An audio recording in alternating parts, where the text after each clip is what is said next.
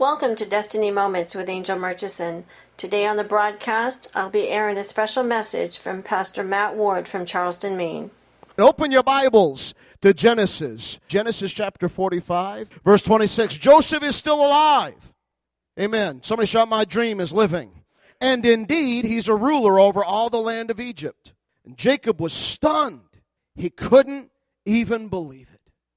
God is going to do something in our lives that will stun us, that we'll say, I'm not sure if I even believe it. When they told him all the words of Joseph and that he had spoken to them, look at this. And when Jacob saw the wagons that Joseph had sent to carry him, the spirit of their father Jacob revived.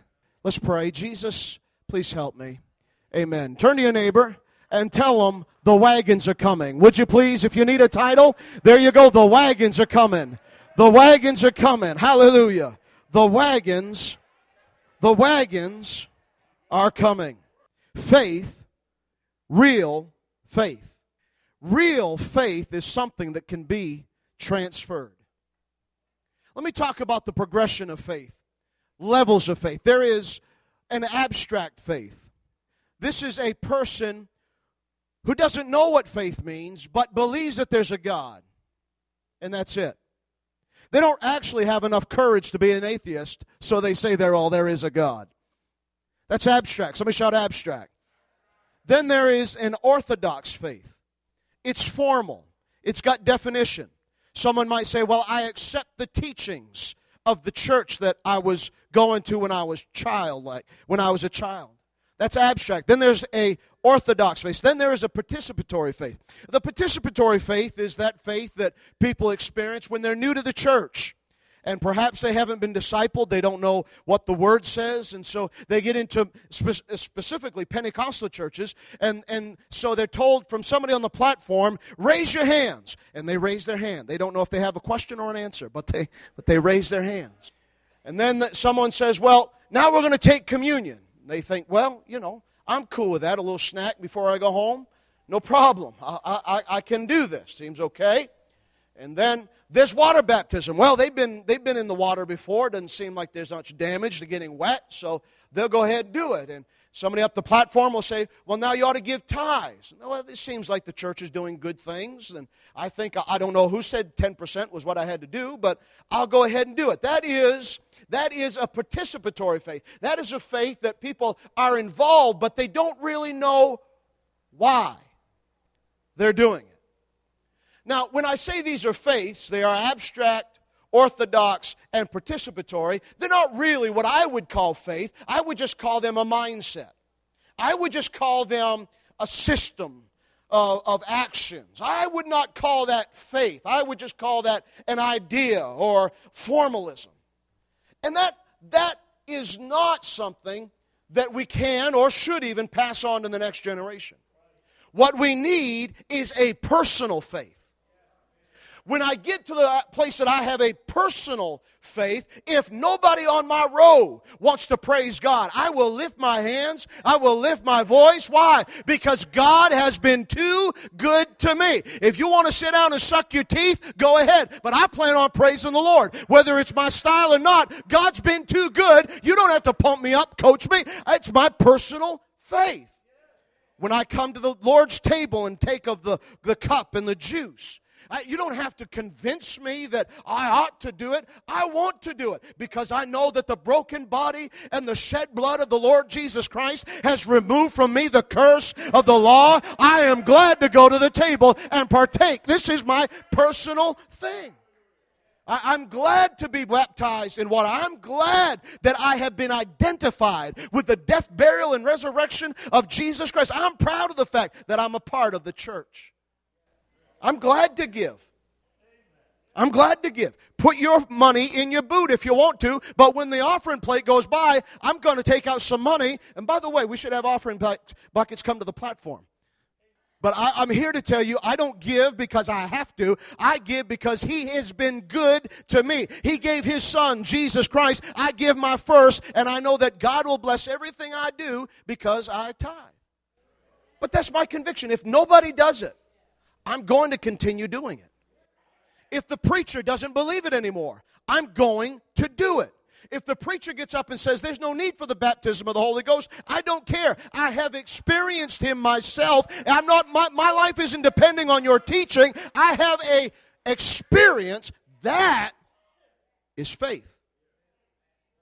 That is what we're contending for in our generation. Because there's a lot of people that have been educated in church, but they don't have experience. And so we have a generation that is not receiving a faith because all they're getting are a system of beliefs. This is why you need youth camp here. This is why it's important to give to it. This is why it's important that workers work here. This is why it's important that this work carries on. Because some of these people are, these young people are coming in and they're not getting explanations, they're getting experience in the Holy Spirit. Somebody shout personal faith. And so we are burdened because this is the, this is the challenge. This is the challenge of this generation of preachers. My age, those older, those younger. I'm, I'm, I'm, I'm, I'm just on the cusp of being right in between. We have the greatest challenge because there has never been a greater divide between the generations. The average age of, an, of, of a person on the planet today is younger than it's ever been before. The planet, as far as the age of humans, they're young, the, the, the average is greater in youth. In other words, there are more young people on the planet than ever before. At the same time, there are more people that are over 100 years old since the days of Jesus. But the problem is that we are younger than ever and we are living longer than ever. And so, how many know that there's a situation between generations?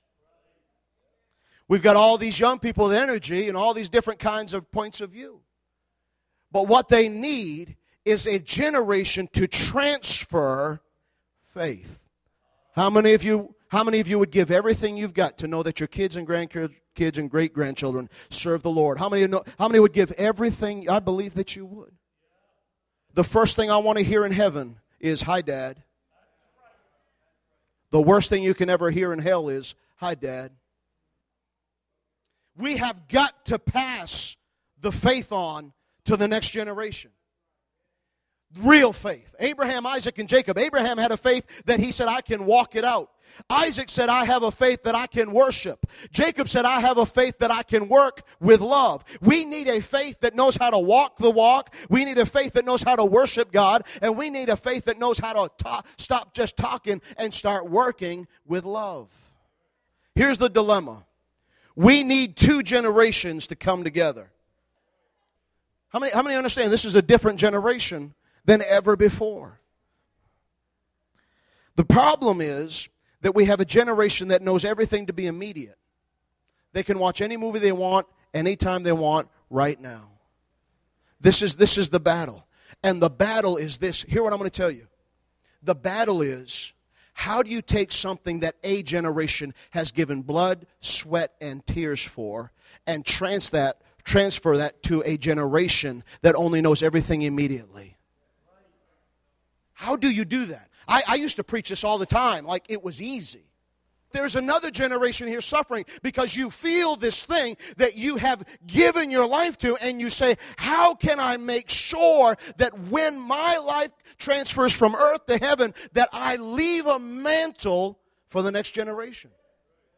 So I'm going to hit it here tonight and tell you that we have to first begin with the burden that we want to transfer what we have experienced to the next generation. For it was Elijah who had said there'll be no rain, and for three years there was famine. However, when he said rain would come, rain came. You know the story. Jezebel threatened him. He got so discouraged that God couldn't use him anymore. He says, All right, it's time for you to pass your mantle on to the next generation. And Elijah threw the mantle on Elisha. What, what's the significance? We have got to stop looking at the next generation from a distance and we've got to get close enough to them so we can put a hand on them and tell them the calling of God is sure. He has not abandoned your generation. And before I die, you will have what I have experienced. And not only that, it's going to be double for your trouble. But here's the other side. Elisha just didn't pick up the mantle and start preaching the next day. he began to he began to serve. Hear this. Before you part water, you got to learn how to pour water. There are so many people that want to part water, but they don't want to pour no water. It's hard to find young preachers to take churches now because they want full pay and salary. But we've got to have a generation that not only knows that the impartation comes from the other generation, but they have, must be willing to get down in the dirt and serve. Mary, Mary is pregnant with Jesus. All things are possible. And so Mary begins this gets this call to visit Elizabeth. Elizabeth is aged. Mary is young. Watch this, watch this, watch this. Elizabeth is older and she's pregnant. Mary is younger and she is pregnant. We've got two generations pregnant at the same time. Uh, so when Mary, the younger who was pregnant, gets around Elizabeth, who was pregnant but older, something comes alive in Elizabeth. Now, I wonder if Elizabeth was, you know, because she's up there in years, beginning to wonder is there still something to offer with my life? And she just has to wonder is there a purpose for me? Is this a season of disappointment for me? Are the best years of my life in my history? Or is there something? Because the moment that she heard she was pregnant, she probably went, How? And then she probably said, Whoa, my life isn't over. I guess I'm not meant for a rocking chair. You know, if you want to talk about retirement, I'm the wrong preacher to talk to about it because it's not biblical. Now, I mean, you can retire from the farm, but I, nobody retires from the kingdom. How many, how many of you folks that are, how many just feel like you got a sense of purpose, like there's a destiny, like, like you're, you're still alive because God has something for you to do? How many of you genuinely feel that way? How many of you sense a, a portion of destiny in your life? What's the price? What's the price that one generation must pay to receive the faith of an older generation. Honor. Let's get both generations together and let's let honor flow. And guess what? There will be an outpouring of the Holy Spirit. And what was in Elizabeth led the way for what was in Mary. And what was in Elizabeth made it possible for what was in Mary to have its full potential. His name, Jesus Christ. And so Jacob has a dream. Jacob has this dream. His name is Joseph. And he makes for Joseph a coat unlike any of the other brothers. It's the coat of many colors, it's the dream coat. He's my dream son. He's the reason I get how, how, every time he gets up. How's Joseph doing? All the pictures in the house are mostly of Joseph. But there's something about one of the youngest, they get special treatment. Because of Jacob's dream and love for Joseph, the brothers become jealous and they throw him in a pit, and you know the story, and they sell him to gypsies. They take his coat off and they cover it with blood, and they take his coat back to Jacob. And they say to Jacob, Here's the bloody coat of your dream. It's dead. The Bible says that Jacob lives those years without any joy. Jacob lives in a sense of despair. The reason I'm alive is dead. Isn't it cruel that Joseph's brothers see Jacob in his sorrow and in his despair, and they have the answer to remedy his hopelessness, and they let him live that way? One day, the famine hits the nation, in so much that the bro- brothers have to go back to Egypt. When they go to Egypt, they get into the presence of what we know to be Joseph, the Secretary of Agriculture. And Joseph reveals himself and he says, Tell my father that I'm alive. And these jokers admit to Joseph, if we tell him, he'll think we're lying. Apparently, please hear what I'm going to tell you. Apparently, into his old age, his drive was taken, his joy was gone, and his hope was stolen, all because of a lie. And how many folks in our churches have lost their anointing and have lost their vision and have lost their hope and have lost their passion and have lost their worship and have lost their desire and have lost any hope for the future because of a lie. And Jacob's life and purpose and joy and ministry was all destroyed because of a lie. I come to ask you, what lie have you heard and believed that has destroyed a spirit of revival in your life. I wonder what lie has been sown into your heart and mind to make you think that your church cannot have a revival. I wonder what kind of lie has taken place in your life that you have bit the bait and it has held you in the trap to make you think your kids will never serve God, that you'll never have a great future, that your family will always, you'll never break this generational pattern. I've come to tell you if you can, in the spirit tonight, reveal the devil and his lies, then in a moment's time, you will sense the wagons of heaven coming up over the dusty hills of your own spiritual journey, and God is going to spend a wagon full of promises. Woo! Whoa, this is all right with me. Amen. Amen. Amen. I said the Lord will send wagons of promises, wagons of dreams, wagons of ouch, wagons of band-aids. Huh? God will send wagons full of hope, wagons full of joy, wagons full of destiny, wagons full of dreams, wagons of things coming my way. I've got up this morning and said everything is going to be all right. I hear the wheels turning. I see a wagon up over the horizon. I'm not looking to wind down. I'm just getting wound up. Hallelujah. Because that will bring a revival. Because I know what it's like to be down. I know what it's like to think, I wonder if I'm called. I know what it's like to think, I wonder if I have a tomorrow. I sometimes know what it's like to think, is it too late? I know what it's like to think, God will do it for others, but you don't have the right name. Woo, it took me a long time to get to that point to tell you the devil is a liar. And he wants to make you think that you're paupers when he knows himself you're children of the king. So rise up the mighty shield of faith, for the battle has been won.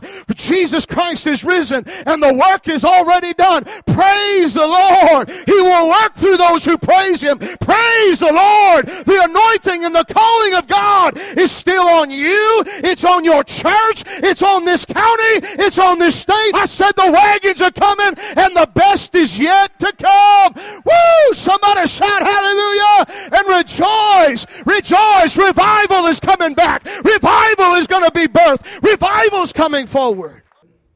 They've, they've heard a lot. Can't happen in Aroostook County. Can't happen in your church. Can't happen in your family. Can't happen in your race. Can't happen with your financial status. Can't happen because of your education. Can't happen because of this thing and that thing and what you were told. I've come to tell you that Jacob sat in depression for 20 years.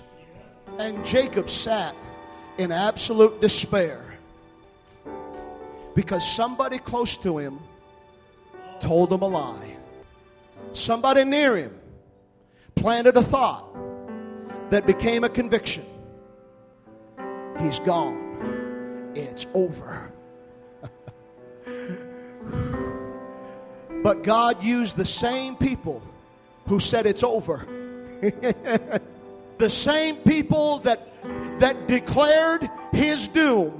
God made them like puppets come back and declare his destiny. Daddy, we lied. Daddy, we're sorry. We did cut you down. We had our own agenda, but Daddy, Joseph is still alive. Look, here comes the wagons full of the gifts of the Holy Spirit. Here comes the wagons full of dreams. Here comes the wagons full of blessings and rewards for your pain.